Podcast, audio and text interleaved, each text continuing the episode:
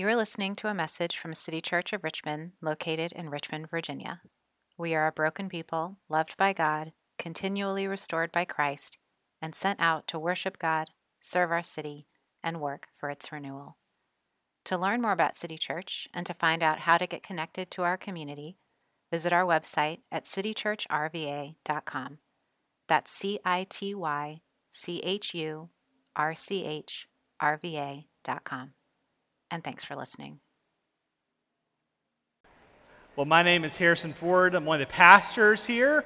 And once again, welcome to City Church. Great to be here with all of y'all. Let me ask you this um, Have you ever been to a meal that became more than a meal? That might sound a bit esoteric, so let me give an example. While Brittany and I were in seminary in Charlotte, a church around there uh, held a conference on faith and writing. And they had a bunch of really incredible writers there, one of, who, one of whom was uh, our queen, Sandra McCracken. but the best part was that it ended with a dinner party. Or really better stated, it ended, it was, it was more like a feast. Uh, they had this guy named Dan the Pigman, who, um, despite the name, is this really accomplished chef. And he planned out this incredible, lavish, multi course meal. And while that was going on, they had uh, this guy uh, playing music who was a, an expert in the blues tradition of South Carolina, which now you know that they have that.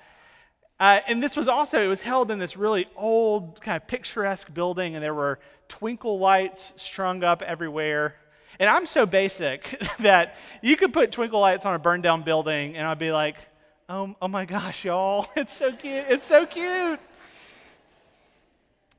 So at one point while this was going on, I leaned over to Brittany and I was like, I think this is what heaven's going to be like. And I was joking but I wasn't really joking.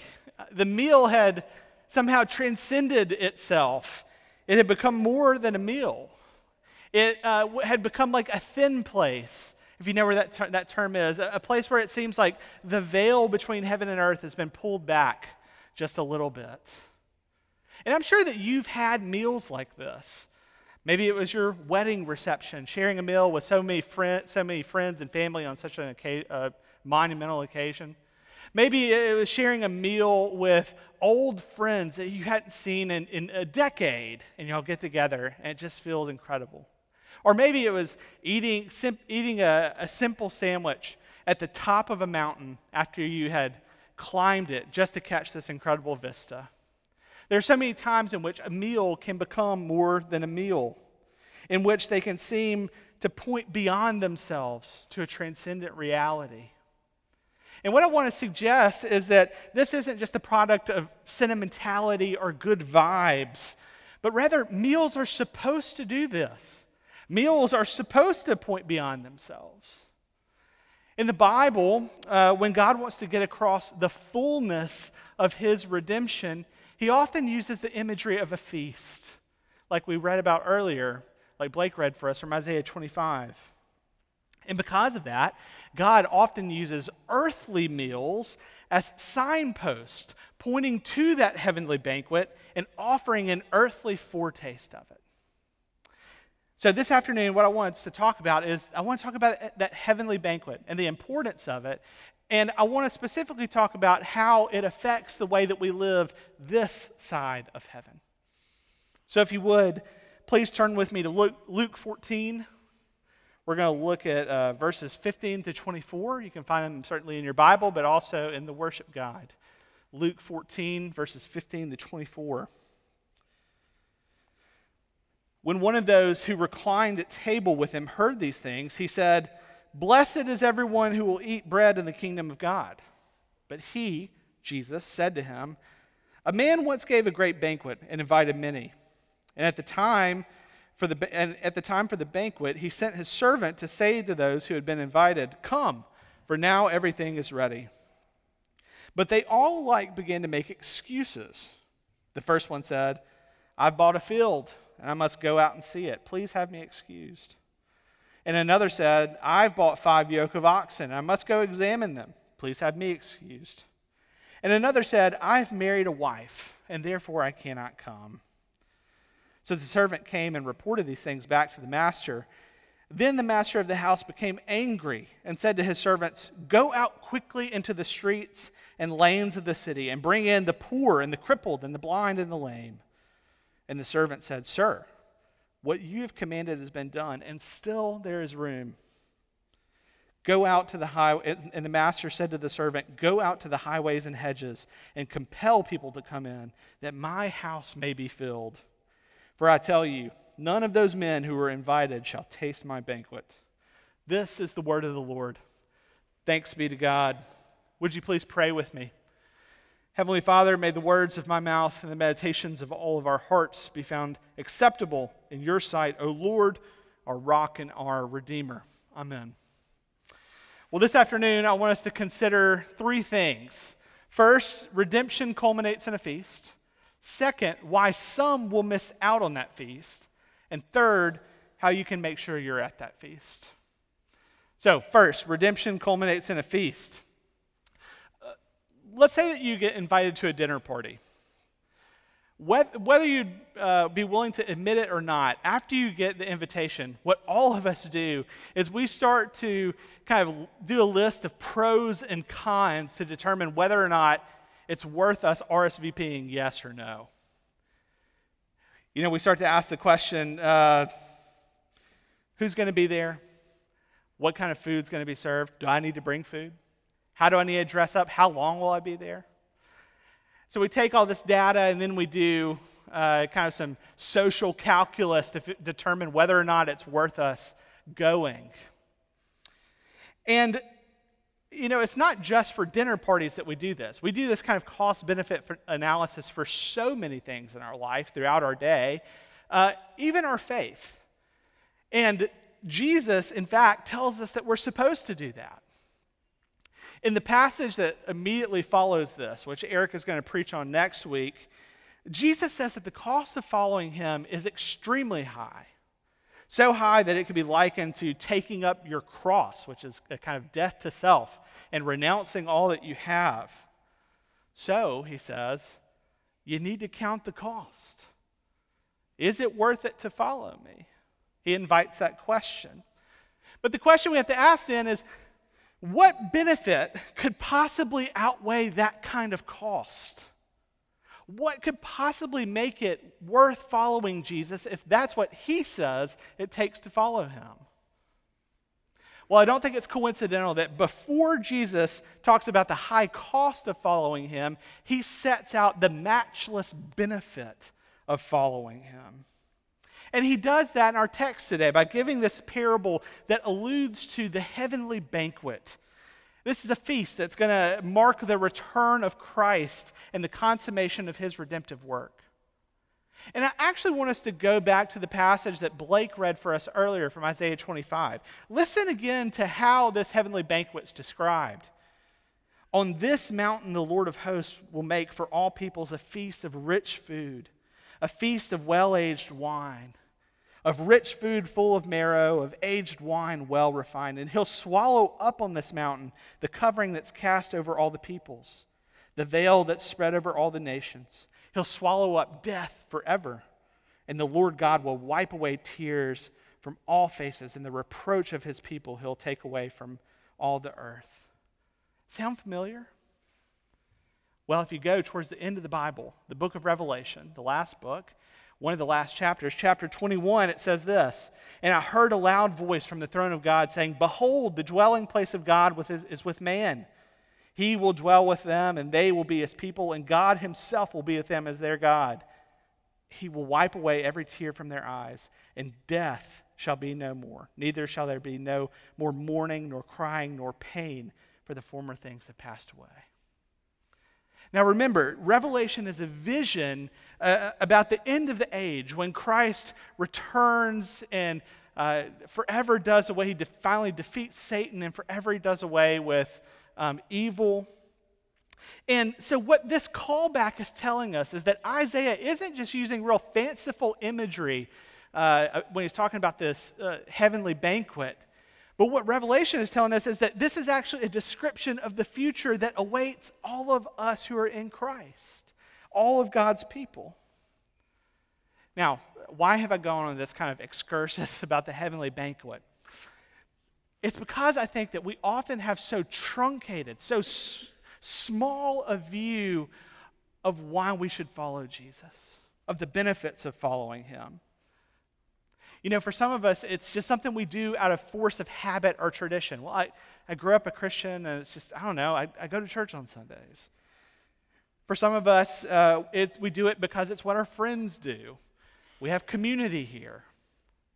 For some of us, we do it because it provides a, a sense of morality, a, or a system of morality, or, or a sense of peace, or a sense of kind of uh, spiritualism. And all of that is fine, and all that's good to extract from Christianity, but yet, again, remember how God describes his redemption, the benefits of knowing Christ. He describes it in such massive, cosmic terms the end of death and evil and pain, the beginning of an everlasting, unshakable peace, joy, and fullness that all comes from living coram deo before the very presence of God Himself. And if that's true, if that's the benefit of following Jesus, then it means that it will always outweigh the cost. The cost can't be high enough, in fact, to match that benefit. And so, what that means is that nothing should come between us and following Jesus. Nothing should prevent us from being at that heavenly banquet. But that brings us to our second point the problem why some will miss out on that feast. You see, the problem that really animates this parable is that the guest the host had initially invited, they RSVP'd, yes. You know, in, in, in this ancient time, two invitations went out to a feast. One that kind of got the initial RSVP, and then another that went out when the banquet was ready, when uh, a servant would go and say, All right, now it's time to come. Well, when the servant came out, the people who had initially said they were, they were going to be there ended up saying, Ugh, actually, I can't make it. And they give excuses. And Jesus gives three examples of these excuses here. And at first glance, these excuses have a kind of veneer of acceptability about them. But when you actually start to pay attention to what they're saying, they don't really hold up to scrutiny. One man says that he bought land and he has to go see it. Well, you, you don't really buy land without seeing it first. And then, even if that's the case, even if he did buy it sight unseen, the land's going to be there after the banquet. It's not going anywhere. And the same logic is true for the guy with the oxen. Again, you're probably not going to buy 15 head of oxen, which is a lot of, I assume, is a lot of oxen. I don't deal with oxen much. Um, be be, some people have chickens in the city. Well, maybe you could have oxen. Um, you wouldn't buy them without testing them out first. And again, even if you did, they would still be there after the feast is over. So the excuses just don't hold up. And then you get to this guy who says that he can't come because he's married. Um, and I'm sure that our single friends in the room are looking and saying, Oh, I've heard that excuse before. In Jesus' time, there was a law that uh, you were exempted from military service for your first year of marriage. But again, this guy's not being conscripted, he's being invited to a banquet. The excuse doesn't hold up. These excuses, they're lame. I'd suggest they're comical, even. I kind of imagine that while Jesus was telling this parable, the, the dinner guest that he was with would have started laughing. But Jesus is making a deadly serious point we will be tempted to prioritize the things of this life over Jesus. And if we do that, we're going to miss out on the heavenly banquet. You know, a book recently came out that shows how this is playing out in our day. It's called The Great Dechurching. And its authors um, say that we're in the midst of the most extensive shift in the American religious landscape that's happened in our recorded history. 15, over the past 25 years, 15% of Americans, roughly 40 million people, have stopped attending church. Now, that's a big number. It may be a little bit of a shock. But I think that even more shocking is the reason why people have stopped uh, attending church. You know, we would probably think if someone stopped going to church, it's for highly principled reasons. Maybe they've left because of things like abuse or toxic leadership, or they disagree with uh, certain teachings on maybe uh, gender or sexuality. And the data that the authors analyzed show that that certainly does account for a part of the people who've dechurched, but it's actually the minority. The vast majority of, de- of people who've dechurched have done so for far more mundane reasons. Maybe they just fell out of the habit because they stopped going to church during COVID and they never really got back into it. Maybe they moved to a new city and just never got plugged in with the community of a church, so they stopped going. Maybe um, they have kids, and the struggle of getting out on a Sunday is just too overwhelming, so they stop going. Maybe they have a job that is so burdensome, it's so stressful during the week that they'd rather just have time to themselves on Sundays. They're so um, zapped, they have so little margin that they can't give uh, to the church. And here's the thing in most of these cases, in most of these scenarios, people did not expect that they were going to de-church. It just kind of happened. And I get this. Uh, this happened to me when I studied abroad in college. I was a devout believer. I was super involved in my campus ministry at the time.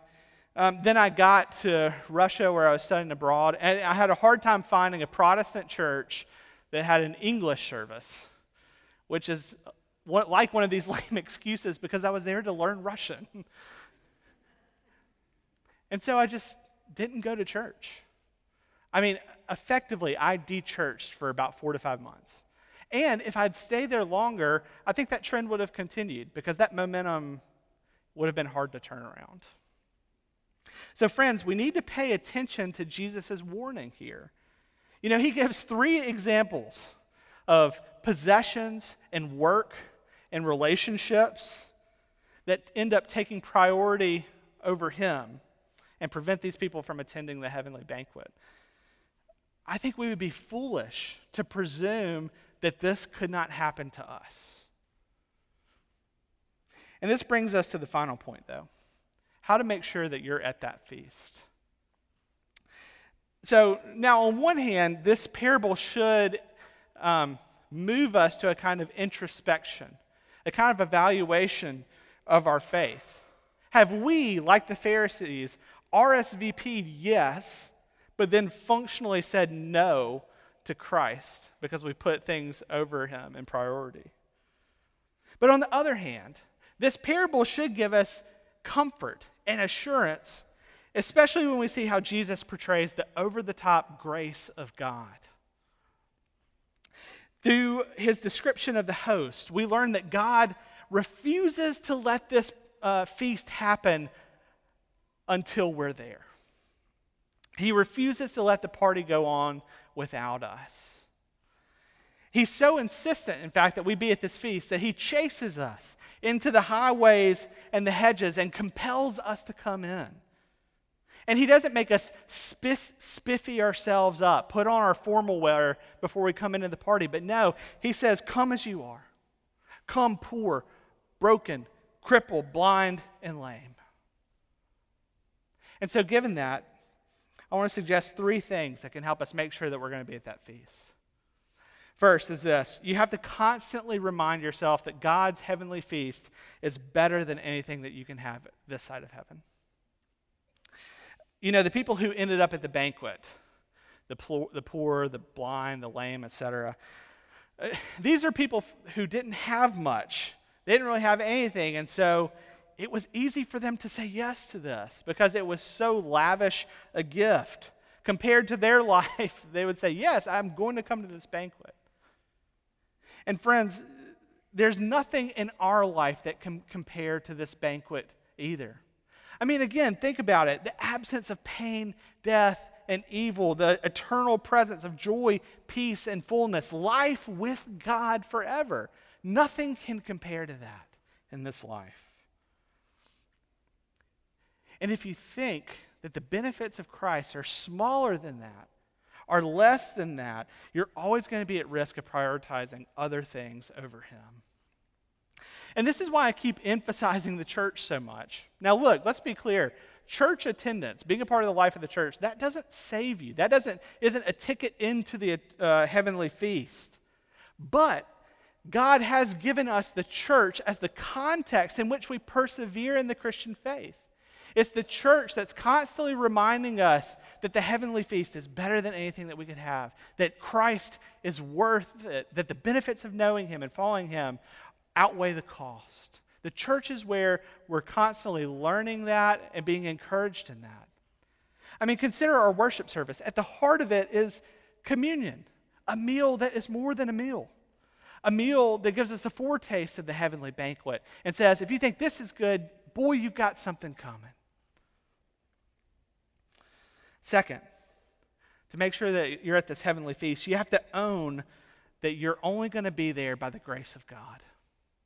You're only going to be there by the grace of God. You see, the Pharisees presumed that they would be at the heavenly banquet um, because of their pedigree, because of their social standing, because of their religious devotion. They thought that that was, um, they were going to get in because they were the right kind of people that did the right kind of things. But notice in the parable who gets in. It's the people who have nothing to offer.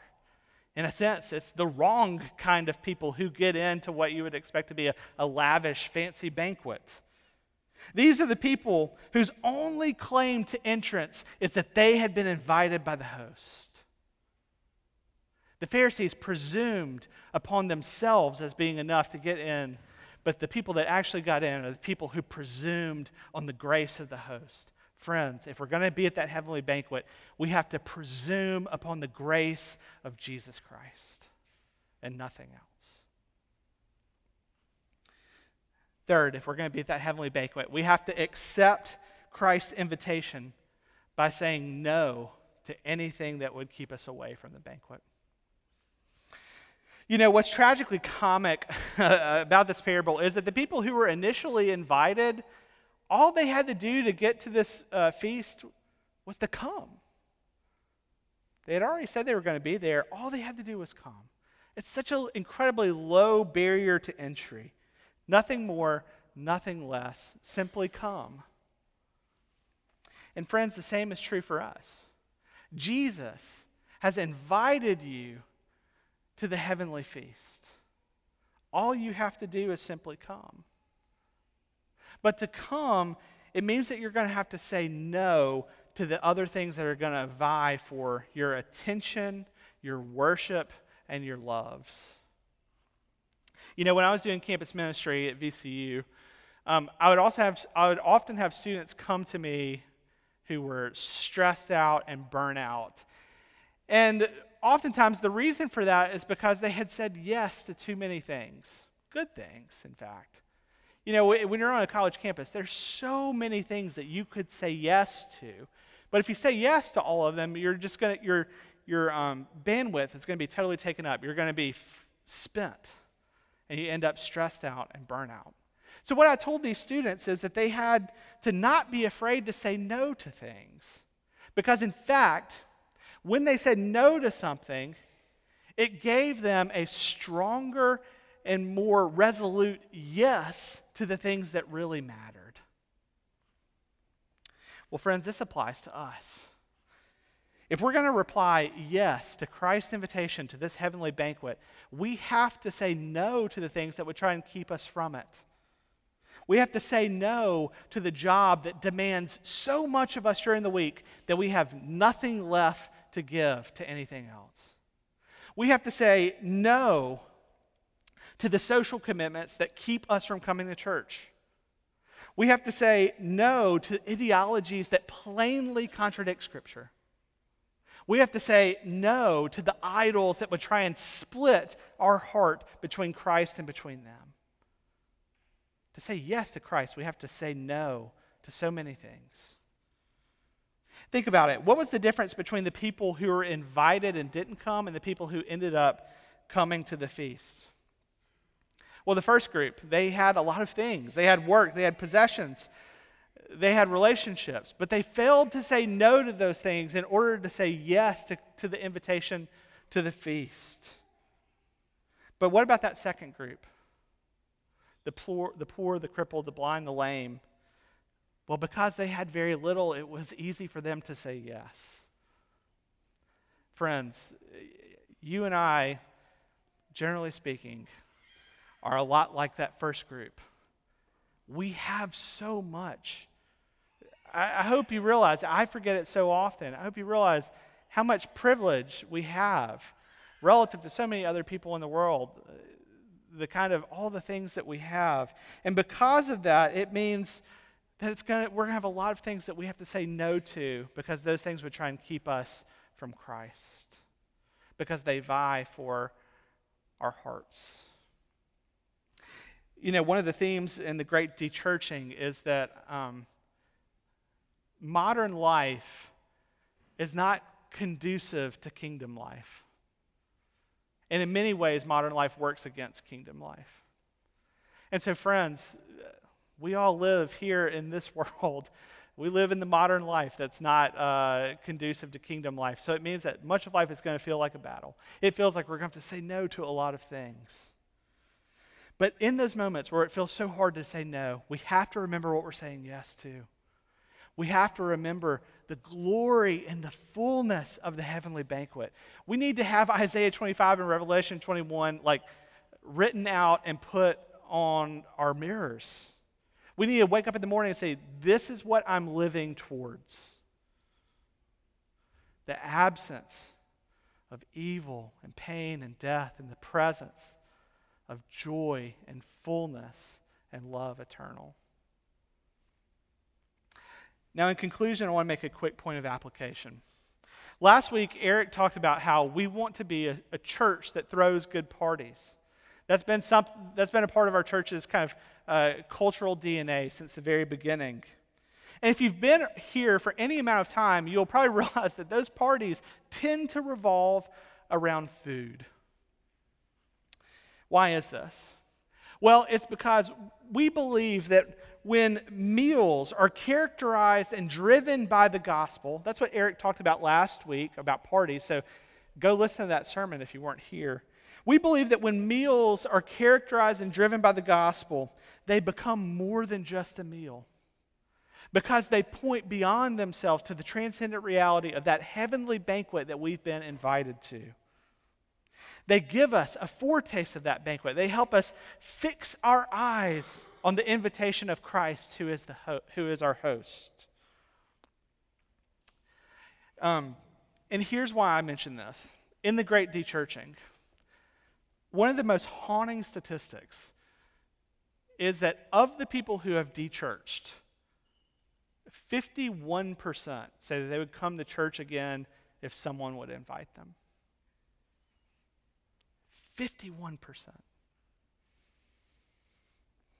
Friends, we are all here today. We will all be at the heavenly banquet at the end of the age because Jesus wasn't content to start the feast without us. He sent his church throughout its history to, in, to compel us to come out into the highways and hedges and to bring us in. And that is the very same commission that he's giving you today. Go out and invite people in. There are so many people in our lives who would come, not only to church, but who would come to this heavenly banquet if only we would invite them and ask them to come with us. And I think one of the most powerful ways that you can do that is through meals. Invite someone over for dinner, someone part of that 51%. Invite someone over for dinner, and but before you do it, pray and ask God that He would make that meal more than a meal. That it would be a meal that creates in you and in them a insatiable hunger for the heavenly banquet. Would you please pray with me? Heavenly Father, we thank you uh, that you've promised us this banquet. that for all of those who are united to you, there is such a good thing coming. Father, we admit it is hard to say to no to the invitations of the world that would seek to keep us from this heavenly banquet, to keep us from you. It's so hard to say no to that. But Father, we know that you've given us your Holy Spirit. And so we pray that you would strengthen us uh, to be able to do that. Would you strengthen us most of all by revealing to us uh, the beauty of Christ, who is our hope? Would you keep our eyes transfixed upon him, such that we couldn't imagine getting to the end of life and not being at that heavenly table? We ask this all in Christ's name. Amen.